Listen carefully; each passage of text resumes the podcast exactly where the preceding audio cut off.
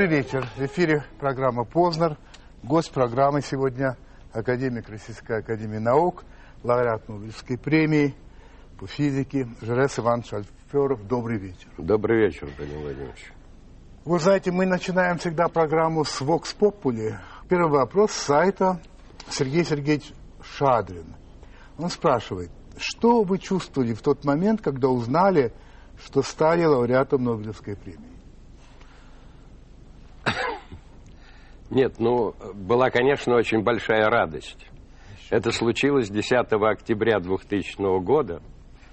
И мне моя помощница сказала, что телефон у меня в кабинете был занят, что звонит Шведская академия наук и просит меня, значит, к телефону.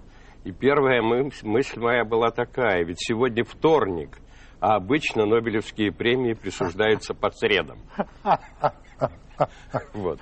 Ну, а затем я подошел к телефону, и главный ученый-секретарь Королевской Нобелевской Академии сообщил мне, что я лауреат Нобелевской премии.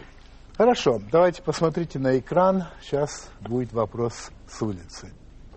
Жорес Иванович, хотелось бы узнать, Нобелевскую премию, которую вы получили, вы отдали институту, который вас воспитал, или на науку продвижения России, или оставили ее себе? Все, спасибо. Нобелевскую премию, которую я получил, 1/3 Нобелевской премии я отдал в фонд, который был создан для поддержки образования и науки. В России? Да, Алферовский фонд поддержки образования и науки, он называется сейчас. Я вообще сначала хотел просто эти деньги отдать научно-образовательному центру, который был незадолго до этого мною создан. Но мой сын сказал мне: Ваня, нашему научно-образовательному центру нужно вообще, твоей Нобелевской премии не хватит никоим образом. Давай лучше создадим фонд, и туда еще и другие дадут деньги, и этот фонд будет использоваться для поддержки и развития образования и науки. Александр Яковлевич Аникиевич, вот что он спрашивает. Морально-нравственные принципы коммунизма и православной религии наиболее близки по духу. Моральный кодекс строителя коммунизма и Божьи заповеди почти одинаково звучат по тексту. В годы Великой Отечественной войны именно Иосиф Виссарионович Сталин принял решение об образовании на территории нашей страны единственного до сих пор завода по производству атрибутики православной церкви. Почему в настоящее время проводится политика несовместимости коммунистической идеологии и православной религии? Ну, я думаю, что тот, кто спрашивает, это вообще вопрос непростой для меня, конечно. Тот, кто спрашивает, ну, я как-то шутя говорил, что Иисус Христос был основателем первой коммунистической партии-ячейки в Иерусалиме. Действительно, все это так. Но есть некоторая разница, потому что, так сказать, коммунистическая идеология, она совпадает во многом с христианской, с православной, но вместе с тем эта идеология основана на некой научной теории, на принципах научного социализма и научного коммунизма. Ну и дальше мы уйдем вообще в область наука и религия, и об этом можно очень долго говорить. Наука основана на знании, религия на вере. Хорошо, пожалуйста, посмотрите на экран. Тут довольно любопытный вопрос. Уважаемый Жорес Иванович, я бы очень хотел знать, как вам живется сегодня в этой стране? Что вы чувствуете, что вы ощущаете? Нет ли у вас желания уехать отсюда куда-нибудь подальше? Живется в этой стране, безусловно, сегодня очень непросто. Материально я, в общем, живу совершенно нормально, потому как и Нобелевская премия, и многие другие международные премии. Но живется, конечно, очень тяжело. Вот по вопросу, чтобы уехать, я как-то шутя сказал, что Россия страна оптимистов, потому что пессимисты все уехали. И я отношусь к оптимистам, потому что я считаю, что у России будущее, безусловно, есть. И нужно за это будущее бороться. Желания уехать у вас не было никогда?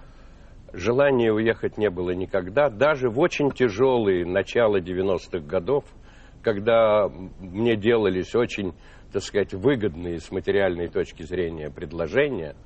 Вообще первое предложение работать в Соединенных Штатах Америки я получил в 1971 году.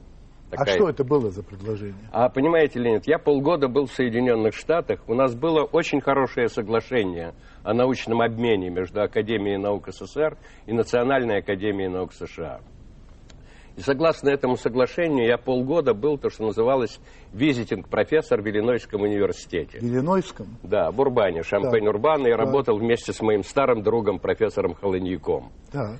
Согласно этому соглашению, последний месяц я объезжал Соединенные Штаты, посещая массу различных лабораторий. В это время американская наука переживала очень такой, я бы сказал, тяжелый период, потому что Никсон вдруг объявил, что фундаментальная наука сделала так много открытий, что нам нужно сейчас заниматься только их приложениями. Ага. И поэтому были резко сокращены ассигнования на фундаментальные исследования, и началась безработица в американской науке. Так. И я приехал как раз в такой университет, Южно-Калифорнийский университет в Лос-Анджелесе, сделал доклад на семинаре, и после семинара декан физического факультета профессор Шпицер позвал меня на ланч, и еще были профессора, и он сказал примерно следующее. Вы знаете, что сейчас происходит в нашей науке? И сегодня для нас чрезвычайно важно... Вот исследования, которые вы ведете, фундаментальные базовые исследования, которые дают массу приложений. Поймите, здесь нет никакого политического бэкграунда, но я вот даю вам предложение нашего ректора пойти к нам на работу на 3-5 лет, лучше на 5, ну если по каким-либо причинам. Ну и в это время, значит, средняя зарплата профессора в США... полного профессора была $25 000, и по поручению ректора он мне предложил 50. Ух ты! Ну и ждет от меня ответа. Я знал, что ничего из этого не выйдет, никуда меня не выпустят и все прочее. Но я сказал, нет, не годится. А если выпустили бы? Я в это время бы не поехал, просто потому что я не мог оставить лабораторию на такой долгий срок. И он сказал, а почему? Я говорю, мало. Тогда он сказал 55, я говорю, мало, 60, мало. Больше мне ректор не разрешал, под свою ответственность 65. Я говорю, мало. Сколько же вы хотите? Я говорю, 1 000 000. Вы шутите? Я говорю, конечно. Михаил Кактусов. Жорес Иванович, в недавно опубликованном списке самых престижных учебных заведений мира МГУ на 155-м месте, СПбГУ на 168-м. А других там никогда и не было. И такая оценка должна быть нам не обидна, а лестна.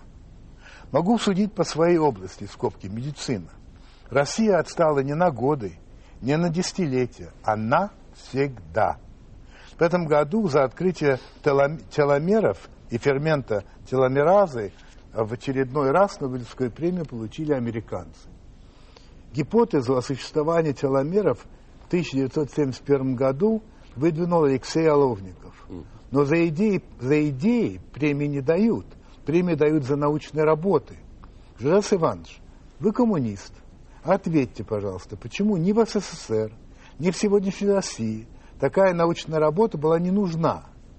И почему при капитализме на прогнившем Западе ведется в массовом порядке, буквально сотнями? Я бы не хотел вообще вести сейчас политическую дискуссию. Я, безусловно, коммунист по своим убеждениям, хотя я беспартийный человек. Да. Вот. Но я хочу сказать следующую вещь. Основная трагедия сегодня нашей науки заключается даже не в низком финансировании.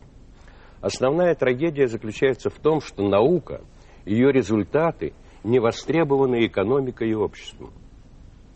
И вот это сегодня, я думаю, что Дмитрий Анатольевич Медведев начинает это осознавать. И то, что создана комиссия по технологической модернизации России, это, вообще говоря, призыв, в том числе и научным работникам, ученым, быть вовлеченным. И я надеюсь, что произойдут изменения. Теперь,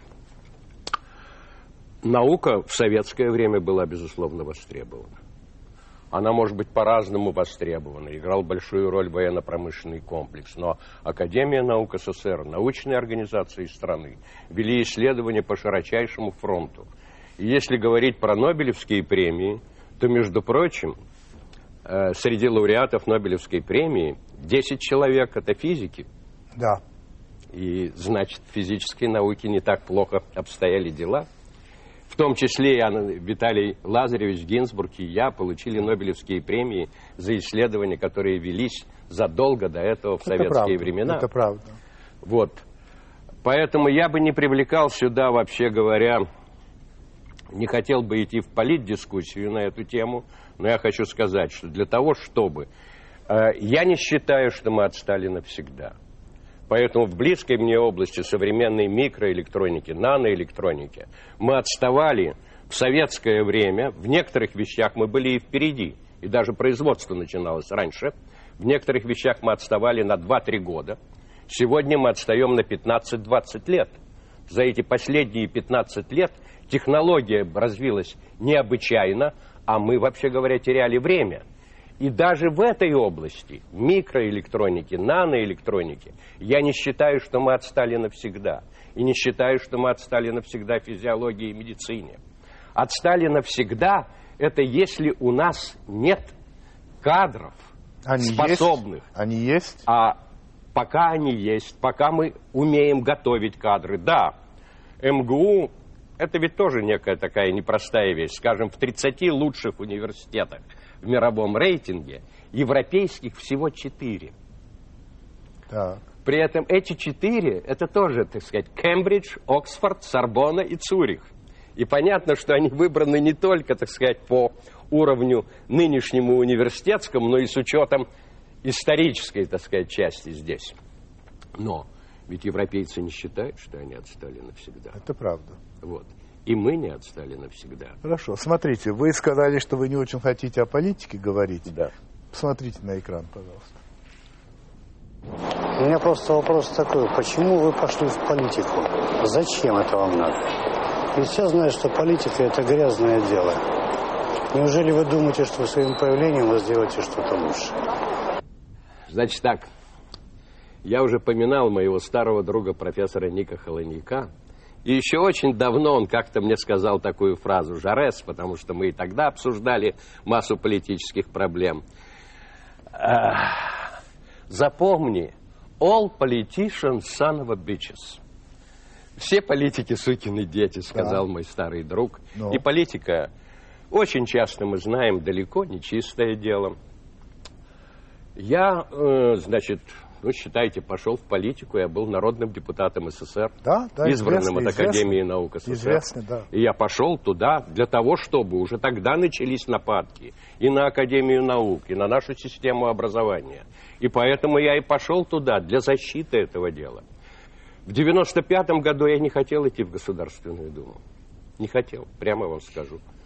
Потому что я уже очень много переживал, что случилось. Для меня лично, если...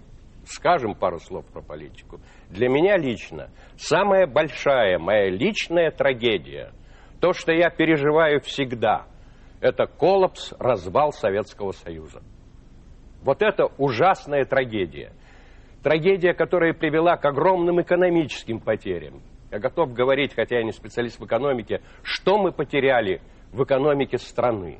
Любая страна, если бы США разделили на 15 независимых государств, это была бы тоже экономическая трагедия и там. А в 95-м году положение нашей науки было очень тяжелое. Со мной говорил и наш президент, и вице-президент, когда было сделано предложение мне пойти в Государственную Думу. И в итоге я решил «да», поскольку я посчитал, что я могу помогать науке и образованию. В Думе я работал. В Комитете по науке и образованию. И комитет работал очень эффективно.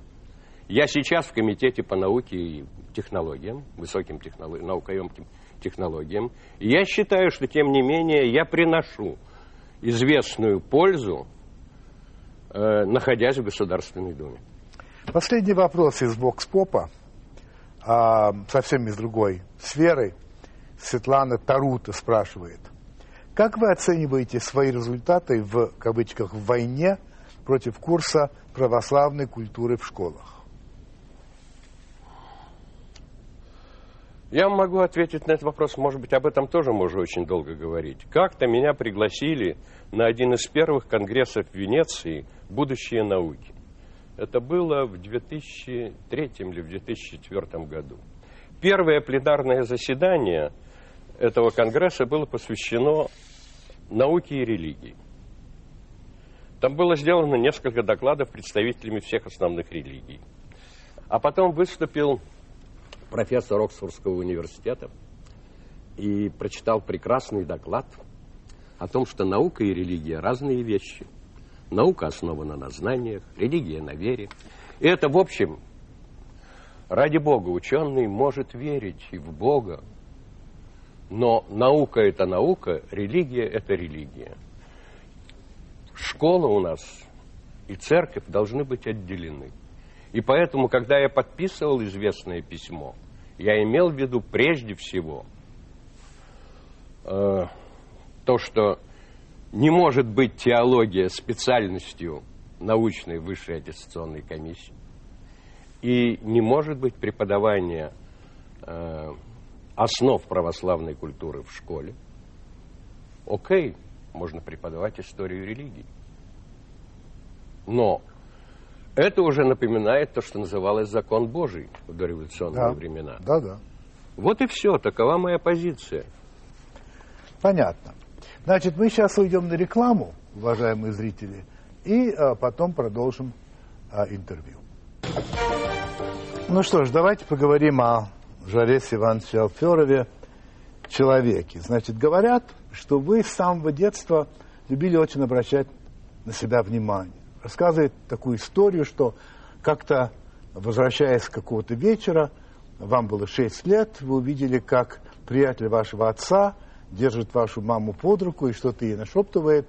Вы потребовали, чтобы она оставила вашу маму в покое. Все рассмеялись, вы тогда легли на трамвайные пути и сказали, что если этого не будет, то вы будете там лежать, пока вас переедет трамвай. И что вообще вот у вас такой характер? Вы любите, чтобы все понимали, что вы есть. Это так? История, которую вы рассказали, действительно была. Это случилось в городе Горьком, ныне Нижнем Новгороде. Вот, и мы тогда возвращались из Москвы, где мама была на всесоюзном съезде жен общественниц, а папа в командировке. Но это не потому, что я хотел обратить на себя внимание. Просто для меня, у меня папа с мамой прожили долгую, счастливую жизнь. И для меня было неожиданно, что я знаю, как они любят друг друга, все. И вдруг мама идет под руку с другим мужчиной. А папа на это не обращает внимания. Поэтому это никоим образом не было, что я хотел обратить внимание на себя. Я просто хотел, чтобы этот гражданин, причем товарищ пап, немедленно оставил мою маму. А как вы думаете, вы бы так и лежали, если бы трамвай ехал? Я думаю, что я, в общем, думал, что они послушают меня, и так и произошло. Хорошо. Говорят, что вы всегда были также с детства любителем красивой, эффектной жизни. Не богатой, повторяю, а вот такой красивой жизни. Например, что работая в физтехе, вы обедали только в ресторане гостиницы «Москва» на углу Вознесенского и Невского проспекта, что... На первые премиальные вы приобрели «Москвич», потом вы приобрели «Волгу», потом уже вы приобрели «Вольву». А говорят еще, что на вашем 60-летии в физтехе устроили просто настоящий парад, всех вывели на плац, а вы выехали на белом коне, как маршал Жуков на параде Победы. Это все правда или нет? Или это сказки? Ну, понимаете, тут и правда, и не совсем правда. Так. Первое, значит... Насчет обедов в ресторане «Москва». Ну? Я работал, вовсе нет, я обедал в основном в нашей столовой физико-технического института или в студенческой столовой политеха. Но поскольку я работал очень поздно, так, часто до 12, до часа ночи, жил я на Пушкинской улице, доезжал трамваем от физтеха до Невского проспекта, и в это время уже магазины закрыты, а ресторан «Москва» работает до 2 часов ночи. Я туда заходил, и могу вам сказать, 53-й, 54-й год я брал на этот ужин салат оливье, рамштекс, бутылку боржоми, чашечку кофе, давал 10 рублей, это рубль после 61-го года, и получал сдачу. Поэтому моей крайне небольшой зарплаты младшего научного сотрудника в 1050 рублей хватало для того, чтобы ужинать в ресторане, когда я не успел поужинать в столовой. Это я понимаю, что вы на самом деле тут говорите о политике. Да, теперь дальше. Да, пожалуйста, значит, да. Вольву я купил на свою премию в 89 году, на международную премию ФРГ. Да. Вот. Москвича я купил... А белый конь как там? Москвича я купил в 69 году. А до этого я последовательно проходил. Я ездил до 58 года на велосипеде, в том числе и на работу через весь Ленинград. Потом 7 или 8 лет на мотоцикле Ява-350. А потом, уже будучи заведующим сектором и все прочее и так далее. Теперь парад.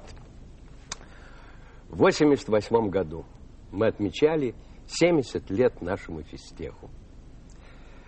При этом мы впервые отмечали его точно тогда, когда было подписано постановление о его рождении, 23 сентября. 22 сентября поздно вечером я вернулся из отпуска, и утром я знал, что мы будем отмечать. Я не знал, как мы будем отмечать. Утром ко мне в квартиру постучал сотрудник мой, ныне он член-корреспондент Академии наук, Семен Григорьевич Конников, и сказал: «Жорес, лошадь подана. Они придумали без меня замечательный парад в честь юбилея физтеха». Вовсе не вашего юбилея. Вовсе не мой. Замечательный парад в честь юбилея физтеха. И Сеня командовал парадом, он прекрасно ездил на лошади, а я поехал от дома в институт, я жил недалеко, верхом, сзади все-таки ехал мой водитель на всякий случай. Ну, а дальше все-таки я сын кавалериста, гусара. В общем... Вы умели. Хоть как-то. Да. А дальше я принимал парад. Ленинградское телевидение снимало это дело. И в это время телевидение ФРГ приехало снимать некие наши работы для ФРГшного телевидения. Да. И спустя несколько лет, оказавшись в командировке в ФРГ, я в номере включил телевизор и увидел себя на лошади. Замечательно. Вы знаете, значит, когда вы получили Нобелевскую премию, и президент хотел вам позвонить, чтобы поздравить вас, он обнаружил, к своему удивлению, что у вас нет сотового телефона. У вас и сейчас нету. Это не... Есть у меня сотовый телефон, и был тогда? Конечно. Нет, в 2000 году у меня был телефон в машине. Вот. И когда я ехал, премию присудили 10 октября. Рано утром 11 октября я еду в аэропорт, чтобы лететь в Москву, поскольку я должен быть в Государственной Думе. И раздается телефонный звонок в машине. Я снимаю трубку, и мне говорят: «С вами будет говорить президент Владимир Владимирович Путин». Я сказал: «Замечательно». Затем происходила следующая вещь. Я его слышу, а он меня нет. Ага. Мне девушка говорит: «Наверное, у вас плохо работает телефон. Сейчас вы приедете в аэропорт. Мы знаем телефон ВИПовского зала. Вам позвонят снова». Я приехал туда. Мне говорят: «Вам звонит президент Владимир Владимирович Путин». И если в машине я его слышал, а он меня нет, то по этому телефону он... я его слышу, а он меня нет. Он был в это время в Бишкеке. И мне передали, что он со мной свяжется в Москве. И на следующий день, я до сих пор это прекрасно помню, мы провели часа полтора или два вместе с ним великолепно в Кремле, когда он меня поздравил с премией. Вы сказали, что ваш отец был гусаром. В самом деле он был гусаром, унтер-офицером лейб-гвардии, кавалер двух георгиевских крестов? Нет. Одного? Нет. Ни одного? Одного, но при этом он об этом рассказал нам уже во время войны. Потом он стал членом РСДРП в 1917 году, до революции. Вот, командовал полком Красной Армии во время Гражданской войны, правильно, да? И вот вашему старшему брату он дал имя Маркс, Да, Маркс Иванович Алферов. Да, а вам Жорес, в честь Жана Жореса, который основал Юманите и вообще и французскую и социалистическую партию Франции. Именно так, безусловно. Да. Скажите, вы сколько себя помните, всегда исповедовали взгляды, так сказать, коммунистические? Вы знаете, Владимир Владимирович, я помню, как я удивился, когда я приехал на полгода в Соединенные Штаты Америки. Да. И я, вообще говоря, не говорил, какие я исповедую политические взгляды. Я работал в лаборатории, ну, да. У меня были аспиранты. И потом Ник, с которым мы были старые друзья, он мне вдруг говорит: а ты знаешь, Жорес, все тебя считают коммунистом. Ну, и хорошо. Значит, я не говорил им, что я там коммунист, все прочее, но просто в беседе мои взгляды на разные проблемы, на разные вопросы были такие, что они обязательно решили, что это значит вот коммунизм. Вот послушайте. Да. Как-то вас спросили, какая страна мира или город вам больше всего нравится, и вы ответили так: город Петербург, страна Россия, а еще больше Советский Союз. Правильно. И вы добавили вот что: меня удивляет то, как мы своими руками пустили под откос собственную страну. Конечно, это сделал и кто-то другой, но мы-то не протестовали, мы не сопротивлялись. И вы дальше как-то сказали: у меня настроение испортилось 19 августа 1991 года и с тех пор не поправлялось. В связи с этим я хотел задать вам два вопроса. Во-первых, 19 августа 1991 года был путч, да, который должен был все вернуть.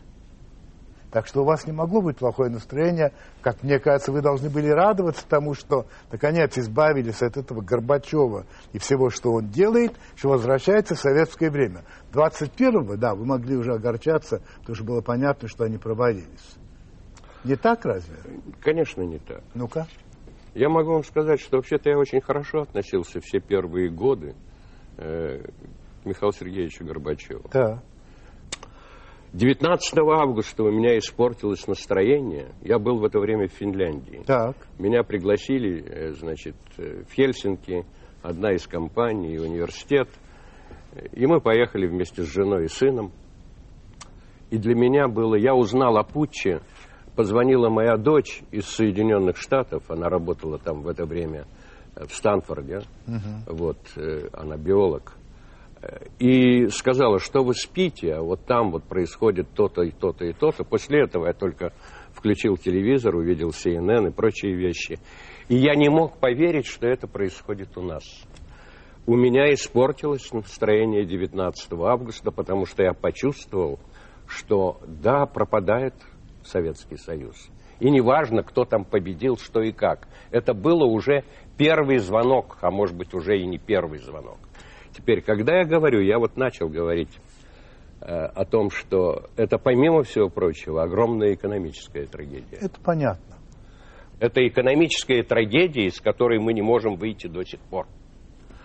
Ну, а потом, для меня лично, я не могу воспринимать моих друзей, моих знакомых из разных республик Союза, как мигрантов, как чужих людей. Я могу сказать вам, после Октябрьской революции, это тоже трагедия. Для народа революция всегда трагедия. Появилось 2,5 миллиона эмиграции, 2,5 миллиона русских людей, ставших, так сказать, живущих за границей. Правда. А позже, в 91 году, 25 миллионов русских оказались за рубежом. А вообще говоря, просто даже больше, наверное, 100 миллионов люди оказались в чужих, в других странах, разделили семьи. Это гигантская трагедия. Послушайте, Жорес Иванович. Да. Мой отец был сыном иммигранта. Семья покинула Советский Союз в 1922 году. Да. И у него оставались романтические такие мечты о том, каким был революционный Петроград, и как он все помнил. И он жил за границей долго, очень успешно работал в киноиндустрии, стал человеком весьма преуспевающим, не брал никакое гражданство, ни французского, ни американского, потому что он хотел вернуться в Советский Союз. И в декабре 1952 года он привез нас, да, свою французскую жену, меня, почти 19 лет, моего брата. Если бы Сталин не умер через 2 месяца, моего отца посадили бы 100%. И, скорее всего, с концами. Мою мать, наверное, тоже. Может, и меня, 19-летнего. Пашку нет. Пашку, наверное, в какой-нибудь детдом. Я понимаю, что это трагедия, когда страна разваливается, когда целый народ старался, верил, пытался что-то делать. Но когда посмотришь, что там делали с этим народом, когда посмотришь, сколько было диких страданий, сколько несправедливо убитых, посаженных, сколько людей бежало, как можно мечтать о восстановлении этого? Я этого не понимаю. Простите, вы не понимаете, да? Не понимаю. Я могу вам сказать, что мой отец тоже провел некое время, и мне об этом он рассказал уже после 20-го съезда партии. То есть он сидел? Его выпустили довольно быстро, потому что он ничего не подписал, а в это время уже нужна была санкция прокурора, а прокурором оказался его товарищ по гражданской войне. Повезло. Не дал санкции. Я прекрасно знаю, что происходило, и думаю, что, да, действительно, вы правы в том, что проживи Сталин еще несколько лет, и снова были бы ужасные вещи. И тем не менее, я могу сказать, что страна вообще сделала необычайно много. Затем, я хочу вам сказать простую вещь, Советский Союз и вот наша система эволюционировала в положительную сторону. И эта эволюция могла и должна была привести к сохранению и могучей промышленности, и науки. Я бы даже сказал следующую вещь. Я бы же был депутатом, народным депутатом СССР. Я был, между прочим, в межрегиональной группе. Да. Вот, был я в межрегиональной группе. Я же помню. Вот, я могу вам сказать, и вместе с тем я голосовал, как и очень многие, против 6-й статьи. А вот сегодня я бы сказал так. Наверное, нужно было оставить 6-ю статью. И бороться нужно было за демократизацию партии. И это дало бы нам гораздо больше. Я вообще думаю, что на самом деле многопартийное... Вот для нас важнее, нам пример в этом отношении показывает и Китай. Я и сегодня езжу в Китай довольно часто, практически каждый год. Там происходит очень медленная эволюция, она происходит. Она у нас была более быстрой. Вы не знаете, сколько людей сидят в Китае, случайно, нет? Не знаю, а сколько людей сидит в современной России? Я имею в виду по политике. Я не имею в виду уголовников. И я хочу сказать следующую вещь. Да, я за демократическую страну. И вместе с тем я считал и считаю, что коммунистическая идеология и идеология советской власти, идеи социальной справедливости – в конечном счете победят. Я с вами совершенно согласен насчет идей. Они вот замечательные идеи. Но в Советском Союзе, конечно... Простите, они ведь можно... Были... Понимаете ли, тут будем говорить так. Простите. А социальная структура... Да, вот с моей точки зрения, мы действительно нуждались в НЭПе. В специфическом НЭПе в 80-е годы. Но нам не нужно было делать ту приватизацию, которую мы сделали. Это вопрос другой. Да. Это вопрос другой. Ну, ничего подобного не думаю. Причина избрания вас в Госдуму, 95-й год. Вы говорите очень откровенно. Цитирую вас. Я встречался с Черномырдиным, сказал, что есть проект строительства образовательного центра. Средства были выделены. $8 миллионов. Очень большая сумма по тем временам. А потом я получил предложение быть в списке. Я уже не мог отказаться. С этого начался мой опыт в Госдуме. Так это вы что, отрабатывали, что ли? Выходит, что... Ну так, извините, грубо, но так получается. Вы были обязаны, все-таки 8 миллионов, да, не вам лично, но вам сказали, ну давайте, слушайте. Да, я здесь, то, что я сказал, то я сказал. Я не собирался быть депутатом Госдумы. Да. Виктор Степанович приехал в Ленинград. Ну... На одном из совещаний он сказал, что нам нужно поговорить, пригласил меня в резиденцию, где он остановился.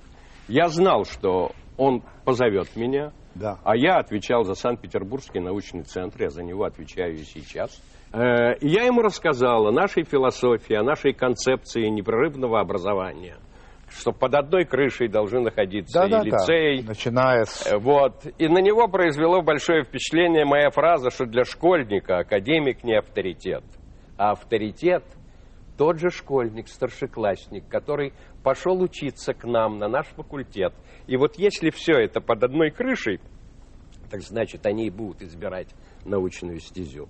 И действительно, через несколько дней на одном из моих писем, у меня было много, на письме по поводу строительства научно-образовательного центра, я получил такую резолюцию. И мне позвонили из Минфина, спросили, куда переводить деньги. И я сказал, куда, и что и как. А спустя еще пару дней мне позвонил помощник и сказал, а как насчет списка в «Наш дом России»? Вот. И я сказал, да. Долг платежом красен. Да, называется. Я не мог, вообще говоря, в этой ситуации ответить иначе. Значит, первое пленарное заседание Госдумы нынешнего созыва вы на правах старейшины, так сказать, открыли. Да. Да. И очень артистически, кстати, вы это очень умеете, выступили, сказав, что главная проблема... Вот сейчас находится в устойчивом развитии планеты. Проблема бокала шампанского. Да. Вы взяли в руки бокал шампанского. Причем современный бокал. Да, именно. Вы отметили, что 86% доходов мира принадлежит 10% населения, а вот тонкая ножка бокала – это все остальное население. Да. 10% самых бедных, 1,4%. Совершенно верно. Да. И что главное, надо что-то с этим делать, и надо это сломать. И вы сломали, кстати говоря. Разбили бокал. Да. Красиво. Да. Очень эффектно. Да. И сказал, что бокал разбить легко, а сделать все гораздо труднее. А вы знаете, как это сделать вообще на самом деле? Там вообще, в том числе и в этом выступлении, я сказал еще несколько вещей.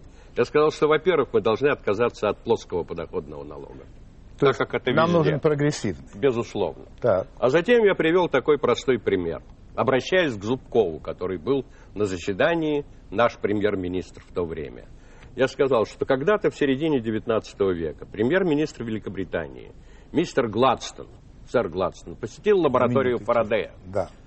И спросил у него, а что мы будем делать с вашими открытиями, с вашим электричеством? И Фарадей ответил, вы будете получать налоги. Я сказал Зубкову, если вы по-настоящему поддержите науку, то с наших открытий в области нанотехнологии вы будете получать налоги. И я считаю, что один из важнейших элементов, почему я до сих пор в Госдуме, почему я волнуюсь насчет бюджета будущего года, один из важнейших элементов вывода России из кризиса, это развитие, научно-технический прогресс, который основан только на достижениях науки. Это максимальная поддержка науки. Поэтому нужно здесь догонять, перегоняя. Для этого нужна максимальная поддержка науки в стране. И пока еще, я считаю, наше научное сообщество может, вообще говоря, эту поддержку использовать и расплатиться стократно. Жорес Иванович, как вы думаете, что у вас общего с Биллом Гейтсом? Ну, я смотрю, между прочим, я могу сказать, что интернет возможен в том числе благодаря волоконно-оптическим линиям связи, где стоит полупроводниковый лазер на двойной гетероструктуре. Я понимаю, на самом деле вот что, его крайне заботит проблема образования. Конечно. Школьного образования. И вас. Вот и это у вас тоже. Вообще. Да. Вы противник платного школьного образования? Да. Принципиально? Да. Потому что? Потому что я считаю, что образование, возможность получения образования не должно зависеть от кармана родителей, а должно зависеть от способности ребенка. Вы противник ЕГЭ? Противники ЕГЭ – ведущие учителя нашего лицея. Вот. Я противник ЕГЭ все-таки так идейно, я бы сказал, тоже по очень простой причине. Вот по тому принципу, по которому существует ЕГЭ, можно сдавать экзамен по правилам уличного движения. Ну да, вот 4 ответа, да. Нажми на правильный. Нажми на правильный, да. Ну, я ж пожилой человек, я помню, как в мое время, для того, чтобы поступить в хороший вуз, и золотая медаль этого не гарантировала, было обязательно собеседование. Только не с золотой медалью, серебряной. Нет, из золотой, простите. Из золотой тоже. У меня другая память совершенно. Простите, золотая проходила... Простите. Как вообще? Ничего подобного. Нет, ну хорошо. На физико-технический факультет МГУ возможно, только что нет. Создан. Я поступал на биофак. На ряд других факультетов в Ленинграде, в Москве. Хорошо. Значит, вы атеисты, да? Да. Так. Да. Значит, послушайте, что вы говорите. Да. Когда делали атомную и водородную бомбу, наверное, дьявол помогал в этих работах. Но Бог не сопротивлялся, потому что делалось это в СССР с благими целями, чтобы не было монополии на ядерное оружие, и мы от холодной войны, слава Богу, не перешли к горячей. Но вот построить новое солнце на Земле, то есть запустить термоядерный реактор, это, наверное, Богу не нравится. Ну, Жорес Иванович, то ли слушайте, что, ну что Владимир Владимирович, что неужели вы не понимаете, почему простите, неужели атеист не может говорить вот эти вот фразы? Атеисты, вы видите, он говорил. Да. И я говорил в дискуссии, защищая наиболее эффективный, экономичный метод получения энергии, к которому человечество придет при преобразовании солнечной энергии. Ну, хорошо. К сожалению, время наше, так сказать, быстро уходит. Вы как-то сказали, и, видимо, теперь правительство тоже это говорит, что привычным лампочкам осталось недолго. Вы говорили так, придет хана им благодаря светодиодам. Да. А чему еще придет хана? Благодаря развитию, конечно, высоких технологий. Я не имею в виду что-либо другое. На ваш взгляд. Ну, в том, что мне очень близко, так, безусловно, значит, я уже сказал об этом, солнечная энергетика, безусловно, будет основным. Будет? Будет, безусловно, к концу 21 века. Батареи вот солнечные? Вот солнечные батареи, прежде всего, как один из наиболее эффективных прямых способов преобразования. Уже сегодня рекордный КПД в этой области 40%, это гигантская цифра. Начинали в 1954 году с 6%. Вот. Я думаю, что очень многое, но я здесь не специалист, что очень многое произойдет на самом деле в бионанотехнологии, в развитии, так сказать, понимания живого. Здесь у нас тоже, между прочим, есть замечательно. Я недавно слушал доклад, мне трудно его оценить, потому что там я не профессионал, Константина Анохина. Это внук Петра Анохина. Да-да, понимаете? Да, вот. Да, конечно. Да, генетика работает. Блестящий доклад. Я его сразу пригласил, чтобы он прочитал лекцию в нашем научно-образовательном центре. И я давно хорошо знаком с Владимиром Петровичем Скулачевым. Мы как-то... Скулачев всегда поминает, что мы... учились на одном факультете. Нет, нет, нет. Как? А, вы? Да, да. Я на биофак. Да. Вот. В 1973 году мы делали доклад на Президиуме Академии наук, я, а потом он. И наши доклады, вот то, за что я получил Нобелевскую премию, то, чем он занимается и успешно развивает сегодня, было сформулировано тогда. Эти люди у нас есть. Это талантливые по-настоящему люди. Анохин молодой. Это замечательно. Вот там произойдет очень много нового и интересного, безусловно. Хорошо. И то, что Владимир Петрович занимается не продлением жизни, а борьбой со старением, в том числе и, как говорится, начинающих пожилых людей, это тоже великолепно. Я вам задам последний вопрос перед тем, как предоставить слово Марселю Прусту. Да. Так вот, в 2001 году Жорес Иванович Алферов говорил так. Последнее время, как только встаю, пою лишь одну песню.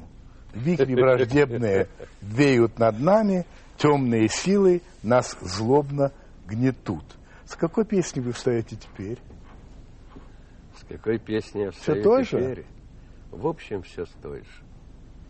Все той же, потому что я верю в положительные изменения, но они... идут так медленно, что я по-прежнему встаю с этой песней. Марсель Пруст. Ваш любимый цветок? Мой? Ваш, спрашивает он. Какой ваш любимый цветок? Мой любимый цветок, Анютины глазки. Какую добродетель вы цените превыше всего?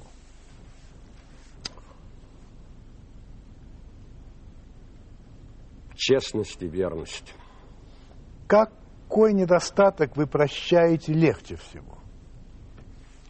Какой недостаток я прощаю легче всего?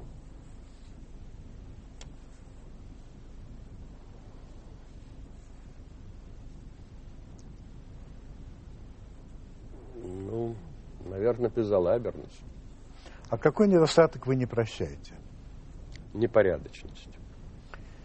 Поймав золотую рыбку, какие три пожелания или три желания вы потребовали бы от нее? Поймав золотую рыбку. Угу. Ну, первое, чтобы на новых принципах, по-новому, но мы возродили Советский Союз. Это первое. Да. Второе, чтобы у нас были очень хорошие, добрые отношения, и мы очень дружно жили с моей замечательной родной республикой Белоруссию. Третье. И третье, чтобы все было хорошо в моей семье и у моих детей и внуков. Заставьте, что ли, по процентам, что важнее всего для успеха в научной деятельности? Везение, талант, труд. Я думаю, что сочетание этого дела было, значит, я забыл уже автора, как решать задачу, такой рецепт, как делать великие открытия. И там было сказано, что нужно вовремя, так сказать, разобраться в очень сложных вещах, я не точно сейчас говорю, и обязательно иметь удачу. А дальше было сказано, что очень многим эти рецепты все равно не помогут.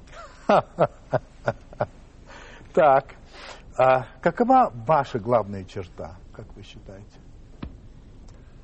В общем, и это мне приносит часто, я думаю, даже и отрицательные результаты, доброта. А есть ли вообще в истории физики человек, который вызывает у вас наибольшее восхищение? Именно физик. Ну, конечно, и этот человек, я думаю, вызывает восхищение не только физиков, а всех. Это Альберт Эйнштейн.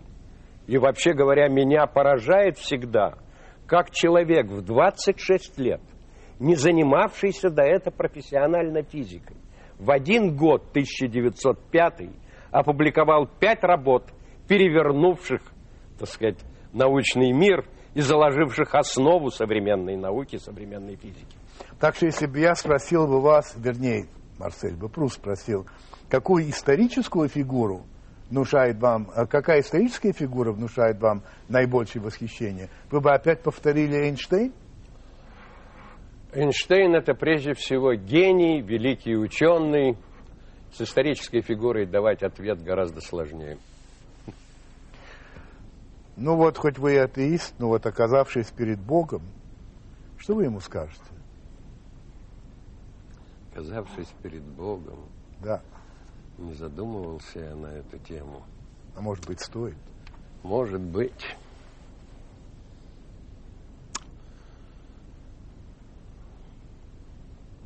Господи,